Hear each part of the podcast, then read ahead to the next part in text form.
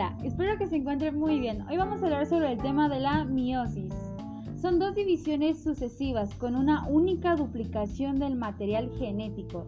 Primera división miótica o división reproduccional. Se separan los cromosomas homólogos. Las células resultantes ya son haploides.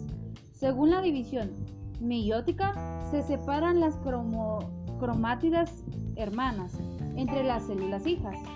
Se obtienen cuatro células hijas con la mitad de cromosoma que las células madre. Es raro, pero es cierto, eso pasa. Primera división miótica, profase 1.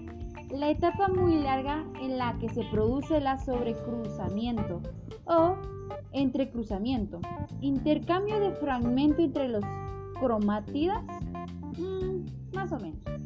No hermanas de los cromosomas homólogos se divide en varias fases: leptoneno, cigoteno, paquiteno, dipluteno, diacinesis. Repitámoslo otra vez: leptoteno, cigoteno, paquiteno, dipluteno, diacinesis. Ojo, recuérdense. El leptoteno es un mecanismo de la meiosis, división 1, profase 1. Leptoteno los cromosomas aparecen como largos filamentos que de estrecho presentan gránulos.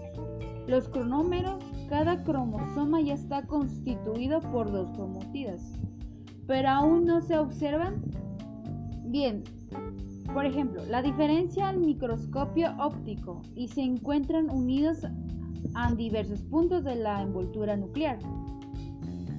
¿Cuál es el cigoteno? Mecanismo de meiosis, división 1 y profase 1.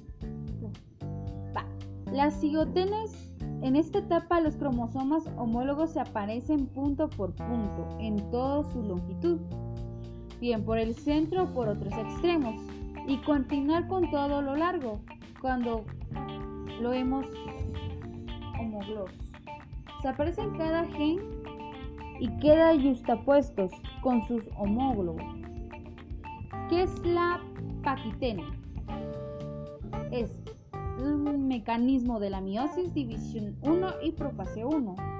Paquiteno. Los pares de cromosoma más homólogos aparecen últimamente unidos filamentos.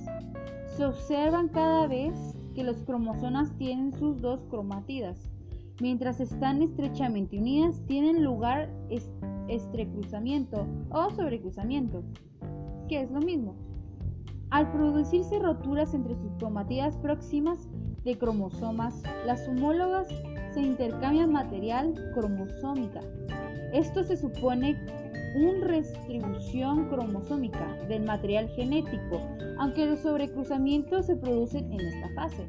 No son aún visibles y se aprecian más tarde en la forma de quiasmas. Y esto es todo. Espero que les haya gustado esta información valiosa. Tres minutos, pero son tres minutos de información rápida.